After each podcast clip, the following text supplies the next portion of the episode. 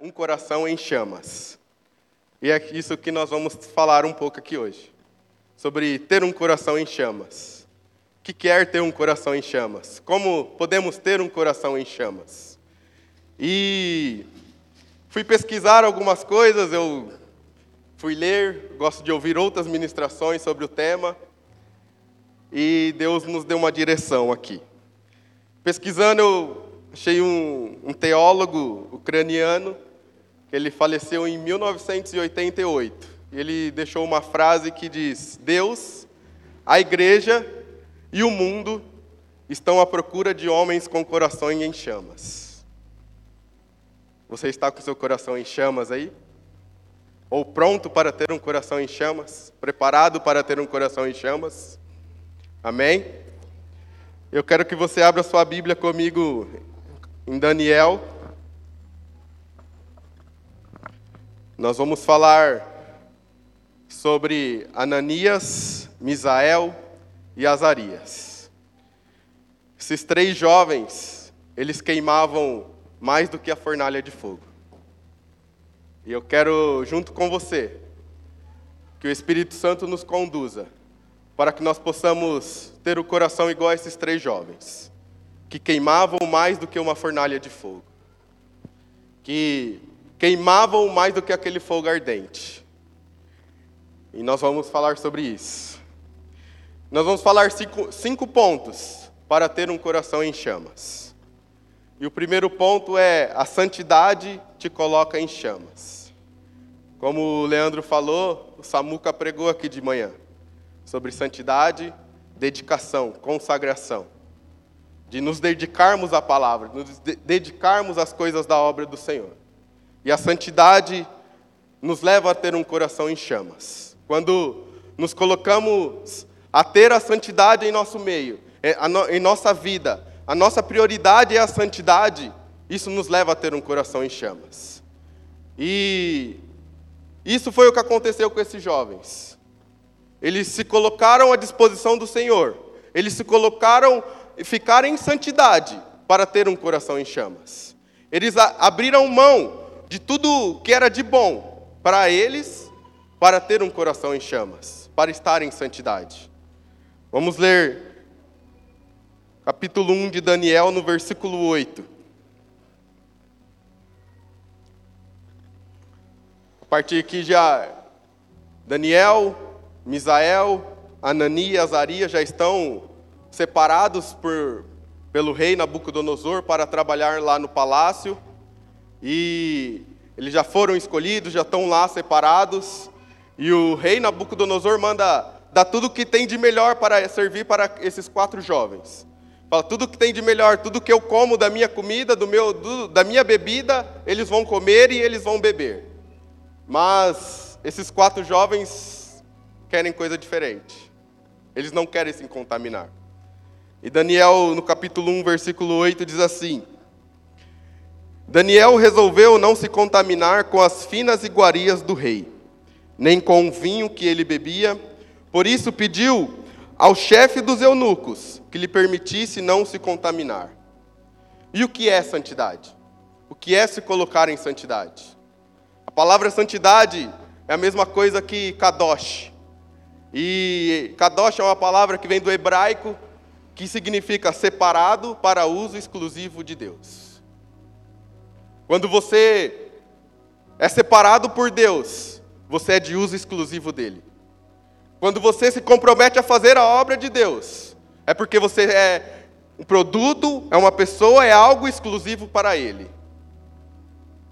E se você está sendo algo exclusivo de Deus, não tem nada mais que possa te contaminar. Se você é algo exclusivo nas mãos do Senhor para fazer a obra dele, você tem que ficar em santidade. Você tem que estar em santidade. Eu não consigo fazer a obra do Senhor sem estar em santidade. Eu não consigo fazer a obra na casa do Senhor sem estar em santidade.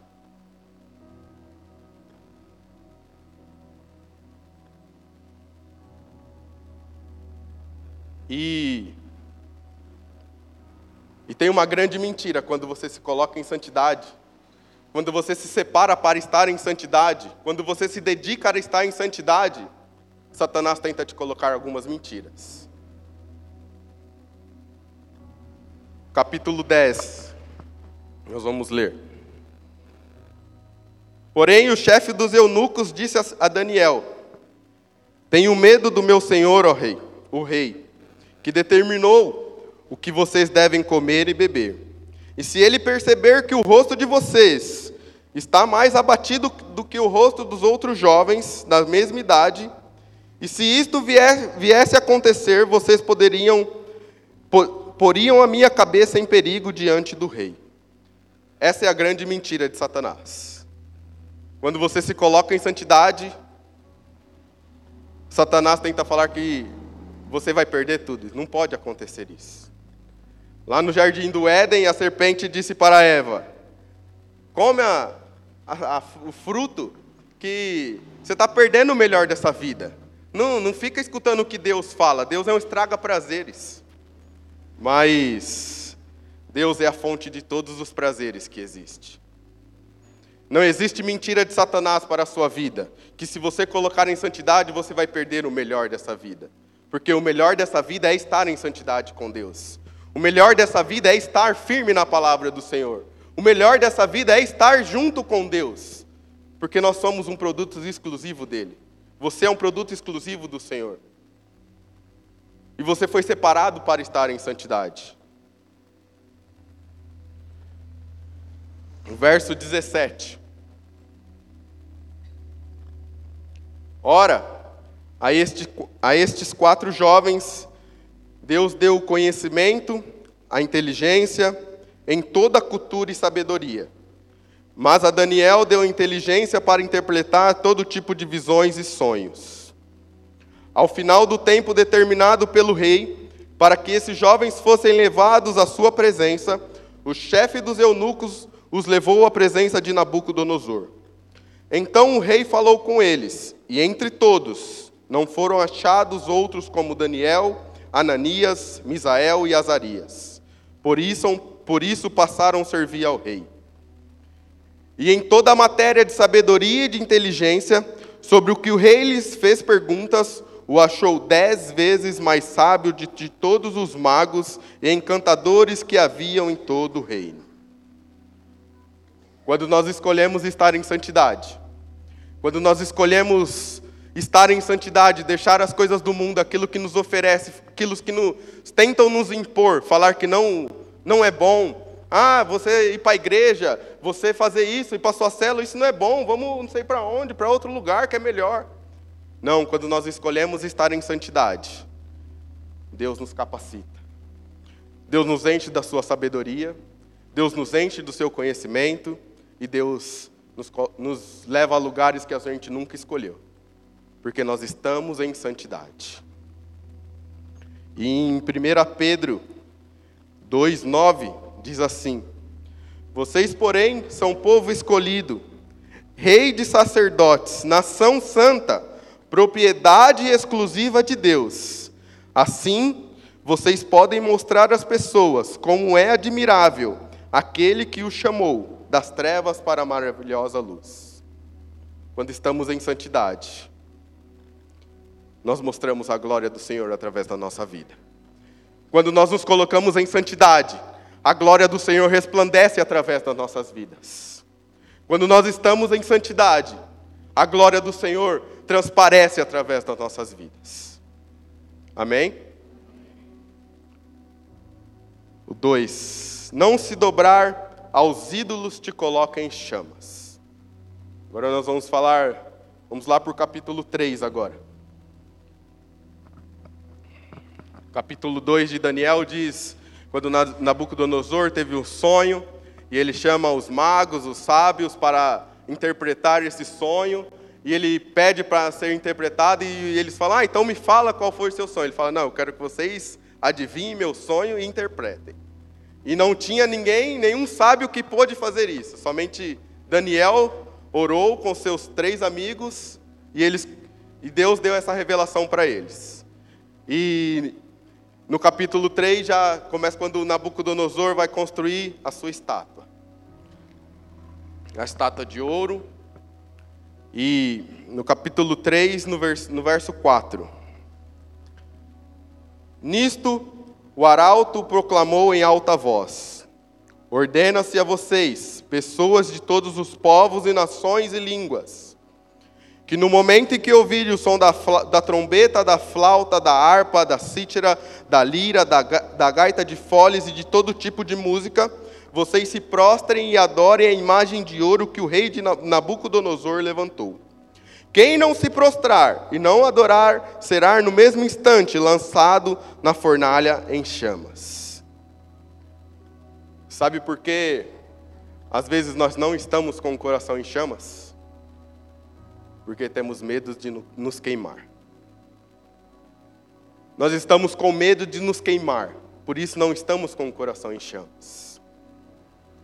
Quais são os ídolos que são, estão sendo levantados no nosso tempo, que tem feito a gente se prostrar, que tem feito a gente se ajoelhar perante esses ídolos, com medo de se queimar?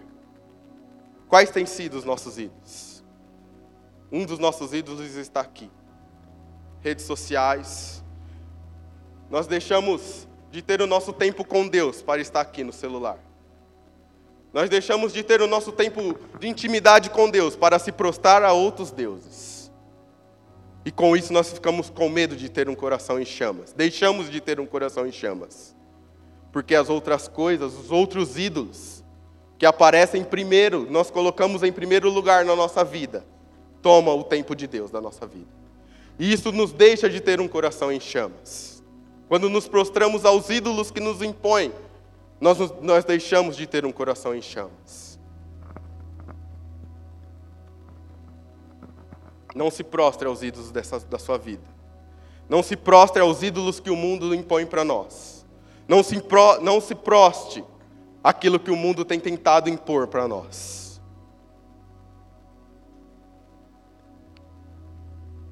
Ponto 3. Comunhão te coloca em chamas. Nós vamos ler o capítulo 12, verso 12, versículo 12, desculpa.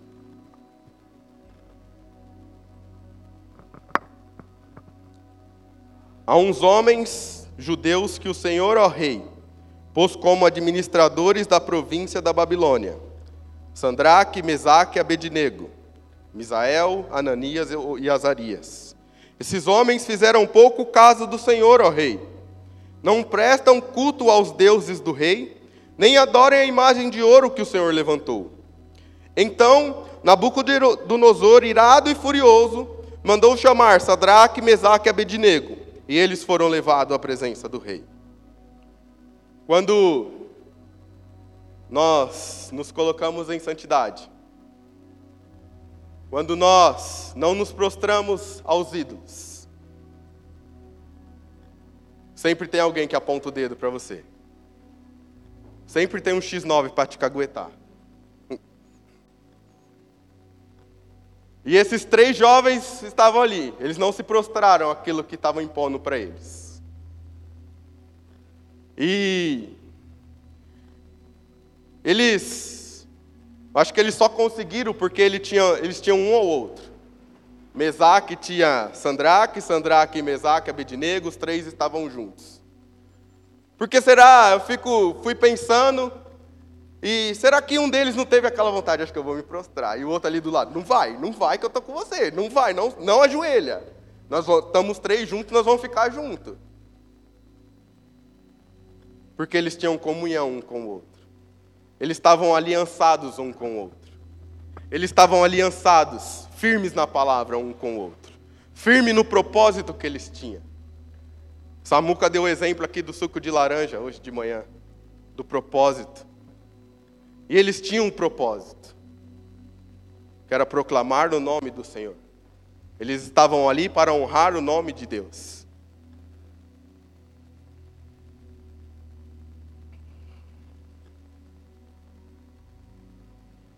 E eles só conseguiram porque eles tinham comunhão um com o outro. Nós temos que ter comunhão com os nossos irmãos. Nosso irmão da nossa célula, nós temos que ter comunhão para ter um coração em chamas. Lá em Atos 2 diz que teve o avivamento, mas onde eles estavam? Na igreja.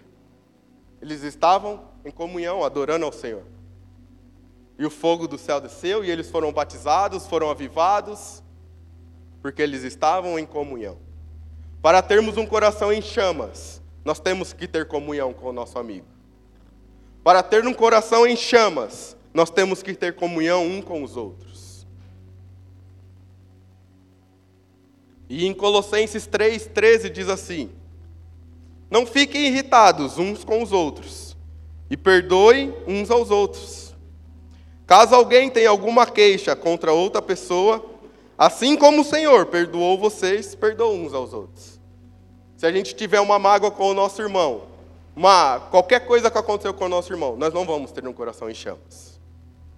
Para ter um coração em chamas, nós precisamos estar bem com os nossos irmãos.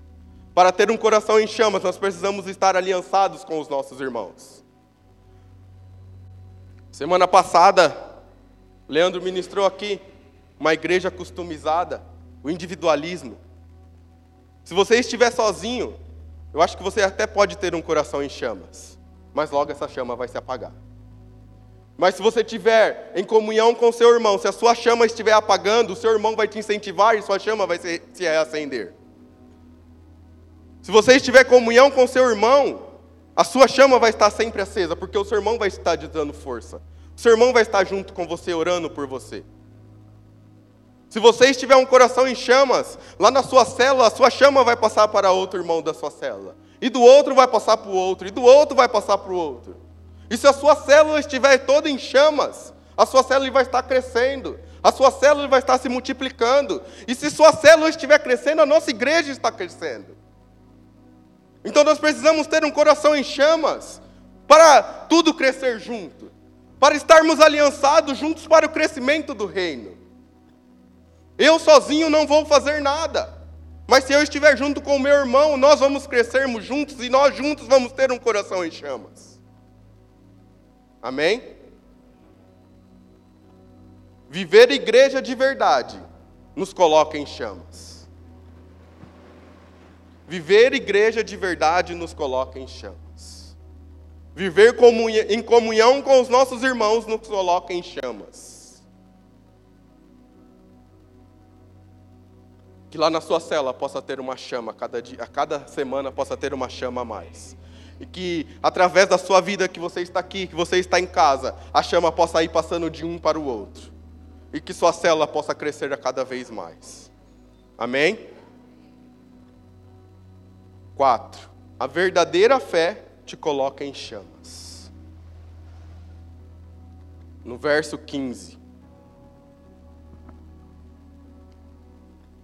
Agora, pois, se vocês estão prontos, quando ouvirem o som da trombeta, da flauta, da cítara, da harpa, da lira, da gaita de foles, prostrem-se e adorem a imagem que fiz.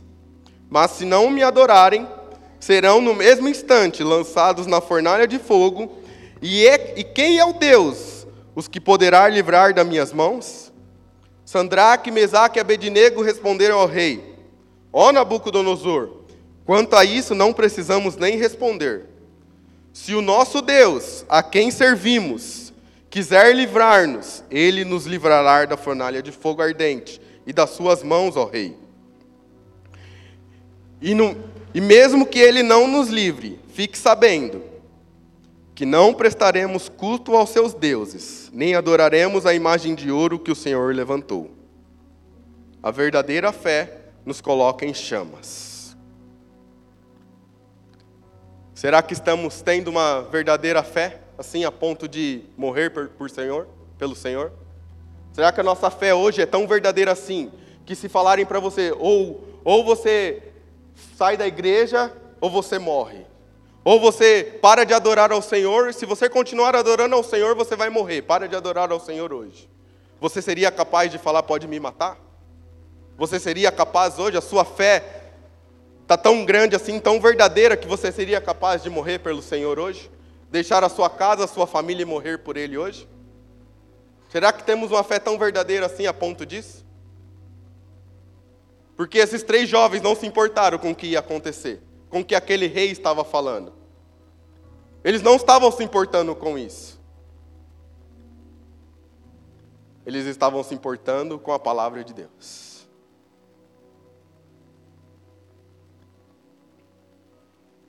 Esses três jovens estavam dispostos a morrer e não a pecar. Será que hoje nós temos essa disposição de morrer e não pecar?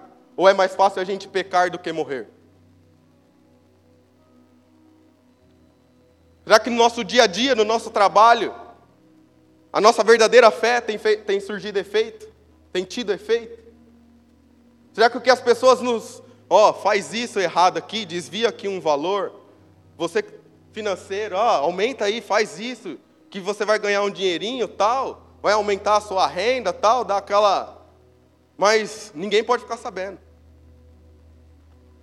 Ou você não, eu faço o que é certo. Eu lembro que quando eu comecei a trabalhar, 2000, 2008, eu trabalho no, no órgão do governo, eu precisava fazer compra, comprar algumas coisas e chegava na loja, era nota fiscal feita à mão, e o vendedor falava assim: qual é o valor que eu ponho? E a primeira vez eu fiquei olhando aquilo, né? E falei: o valor total que deu da compra, né? Pode pôr.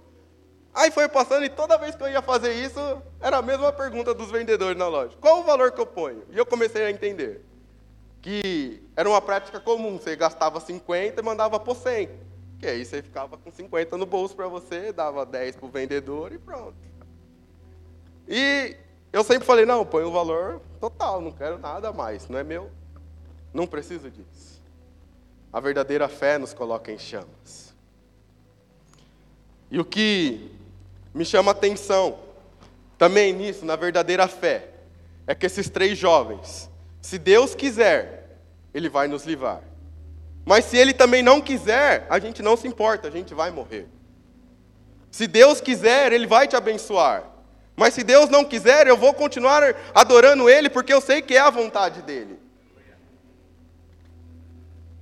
E hoje à tarde, ainda estava orando, lendo de novo a ministração, e veio algo no meu coração que há 20 anos atrás eu estava numa igreja com a minha mãe, meu pai estava ministrando numa igreja aqui na Vila Curuçá, perto da minha casa. E eu e minha mãe fizemos um voto com o Senhor. De que toda vez que eu tivesse uma oportunidade de ministrar ou ela, eu iria contar um testemunho da minha vida. Eu não tinha colocado isso aqui, foi, isso foi hoje à tarde. E com três meses de idade, eu fui diagnosticado. Opa! Diagnosticado com asma, bronquite, rinite, sinusite, tudo que é it, isso aí vocês imaginam eu, eu tinha. Só que era um, um nível, um grau muito alto. Que os médicos falaram: ó, oh, se seu filho chegar até os nove meses de idade, você fica feliz. Que ele não chega, que ele vai morrer. Passou, aí falaram: ah, até os três anos. Cheguei aos três anos. Mas era assim, irmãos. Qualquer cheiro, eu tinha a asma atacava, tinha que correr para o hospital. O tempo virava, eu tinha que correr para o hospital. Alimentos que tinha corante, eu tinha que ir para o hospital. Não podia comer, imagine uma criança não poder comer chocolate, sorvete, bolacha, nada que tinha de morango, refrigerante, danone, nada disso eu poderia comer. Porque tudo que eu comia saía feridas no meu corpo e atacava a asma, eu tinha que ir para o pronto-socorro tomar inalação, injeção. O Planalto aqui eu não precisava mais nem fazer ficha, já entrava direto que os médicos já me conheciam, já, de tanta vezes que eu precisava ir. Chegou aos seis anos, eles falaram: se chegar até os doze, mãe, fica feliz. Ele não chega. E quando foi com 12 anos de idade, eu comecei a fazer um tratamento no Hospital das Clínicas. E a primeira vez que eu fui lá, eu tive uma crise e no meio da doutora Arnaldo eu tive uma parada aguda respiratória. E fiquei 45 minutos sem respirar. Caído no meio da rua. Eu era baixinho, ainda sou, né? Mas eu era bem forte, bem gordinho. Minha mãe não me aguentava carregar. Estava só eu e ela. E veio os, os médicos, saíram do pronto-socorro, do pronto-socorro e foram me socorrer no meio da rua, já com balão de oxigênio. E aí foi, eu fiquei uma semana internada na UTI do Hospital das Clínicas. E quando foi depois disso, o Senhor falou para mim e para minha mãe: O Felipe não vai ser curado. o Felipe não vai ser curado. Falou para mim e para minha mãe. Nesse dia que eu estava, fui internado na UTI, ela voltando dentro do metrô, voltando para casa, me deixou no hospital internado, o Senhor falou para ela: O Felipe não vai ser curado. Imagine você, mãe, hoje eu sou pai, eu, eu entendo o que, que minha mãe passou. Deus falar para você: seu filho não vai ser curado.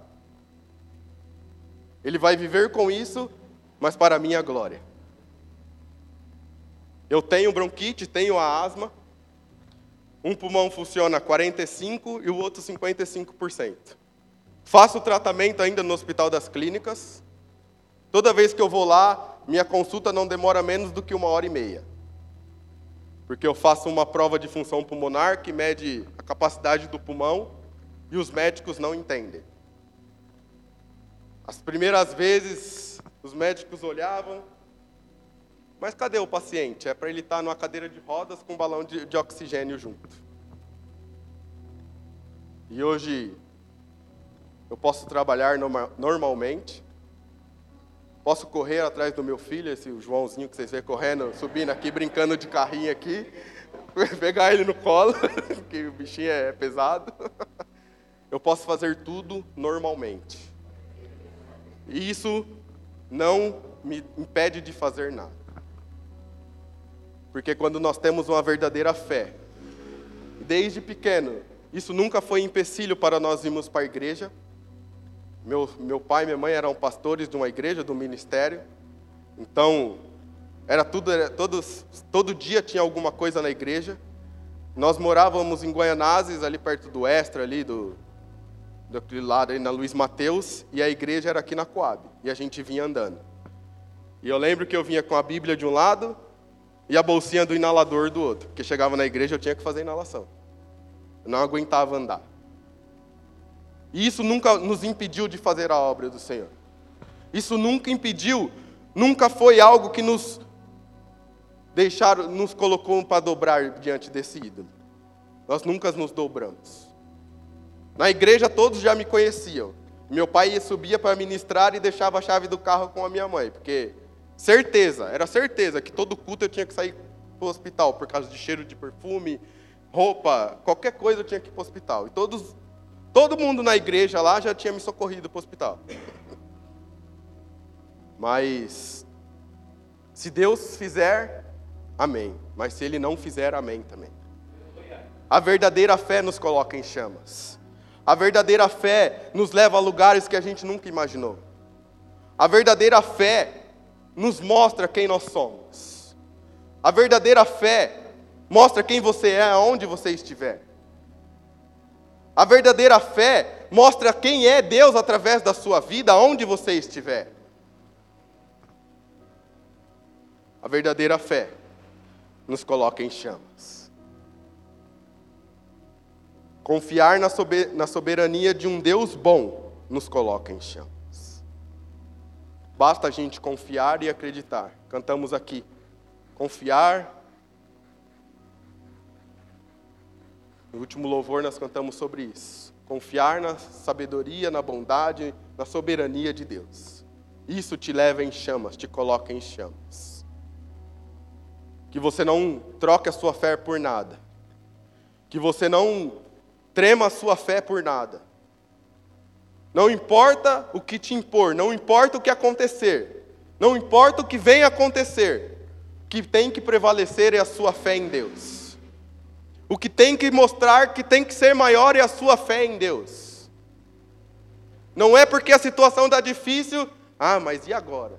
Não, eu confio em Deus. Se Deus abençoar, amém. Se Deus prover, amém. Mas se Ele não prover também, amém, que Ele em breve vai prover. Às vezes Deus nos coloca em situações justamente para provar a nossa fé. Porque é muito fácil falar: Senhor, eu confio em Ti, Senhor, eu acredito em Ti, Senhor, eu dou tudo para Ti. Mas na hora que você just, precisa fazer isso, você não faz.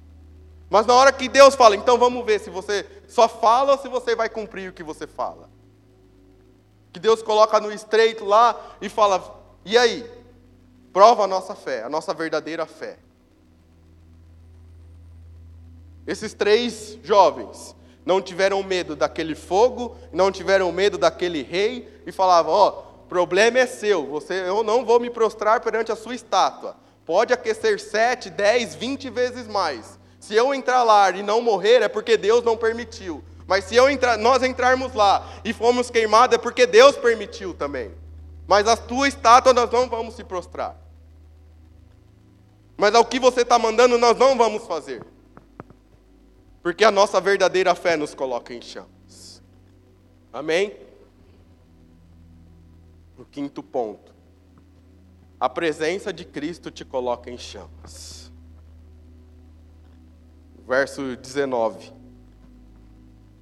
Então Nabucodonosor se encheu de fúria, e o aspecto do seu rosto se alterou em relação a Sandraque, Mesaque e Abednego. Ordenou que esquentasse a fornalha sete vezes mais do que de costume. Ordenou aos soldados mais fortes do seu exército que amarrassem Sandraque, Mesaque e Abednego e o jogassem na fornalha de fogo. Então estes homens foram amarrados com seus mantos, túnicas, chapéus, e as suas outras roupas foram jogadas na fornalha de fogo ardente. Mas porque o rei exigia urgência, e a fornalha estava superaquecida, as chamas de fogo mataram os homens que jogaram Sandraque, Mesaque e Abednego dentro da fornalha. Então, os três homens caíram amarrados dentro da fornalha de fogo.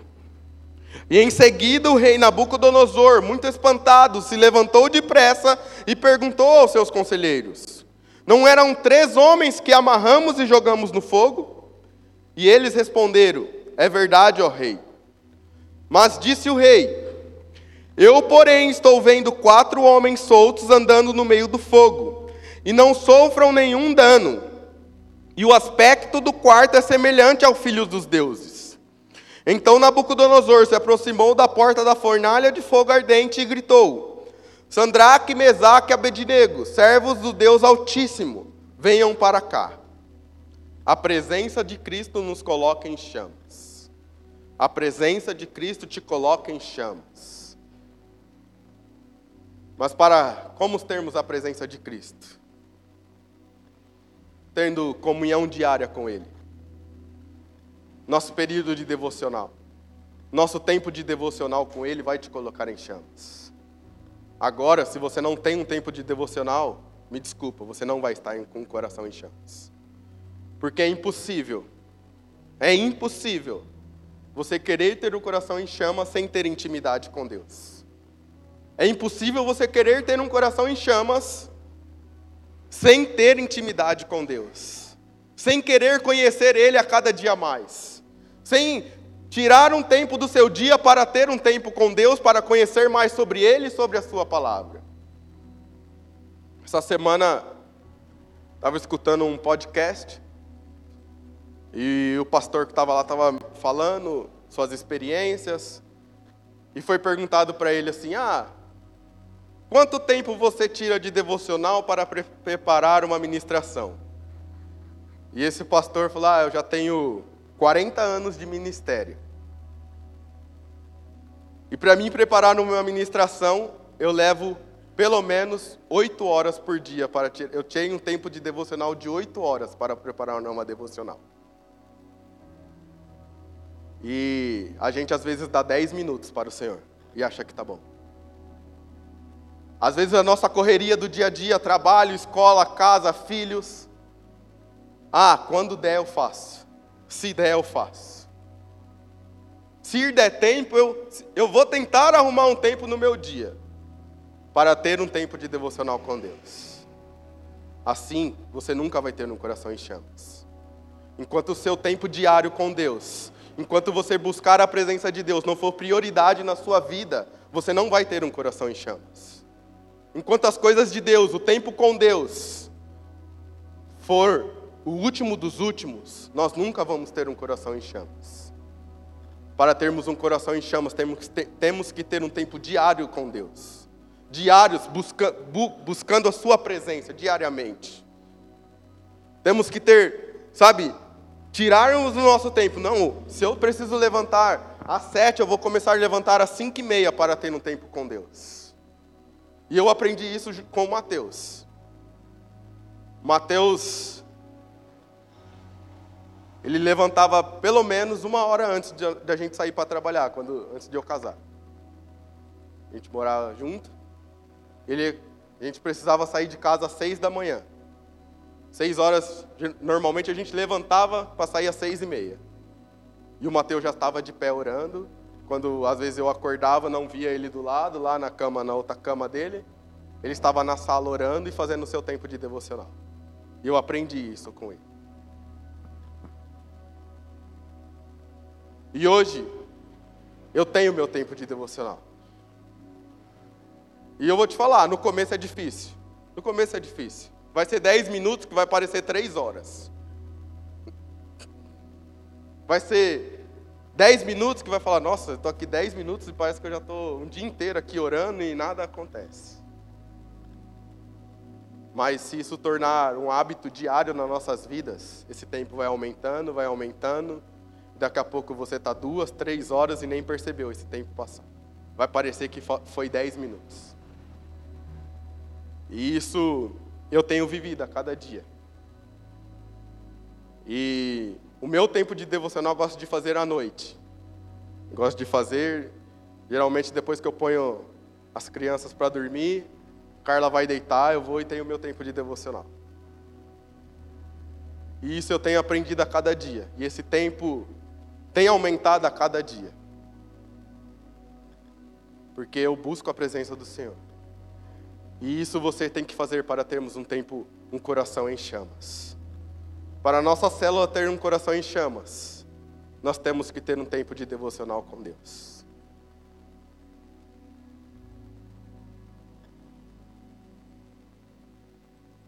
Nós, líderes, auxiliares, como nós queremos que a nossa célula cresça se nós não temos um tempo de devocional com Deus? Como nós queremos nossa célula em chamas, se nós não buscamos a face de Deus. Como nós queremos que a nossa célula se multiplique, se nós não começamos de nós que estamos à frente, não temos um tempo de devocional, não buscamos a presença do Senhor. É impossível isso acontecer. Mas Cristo em nós é a esperança da glória. Se quisermos estar em chamas, precisamos ter essa comunhão diária com o Espírito Santo. Amém? Queria te convidar a ficar em pé.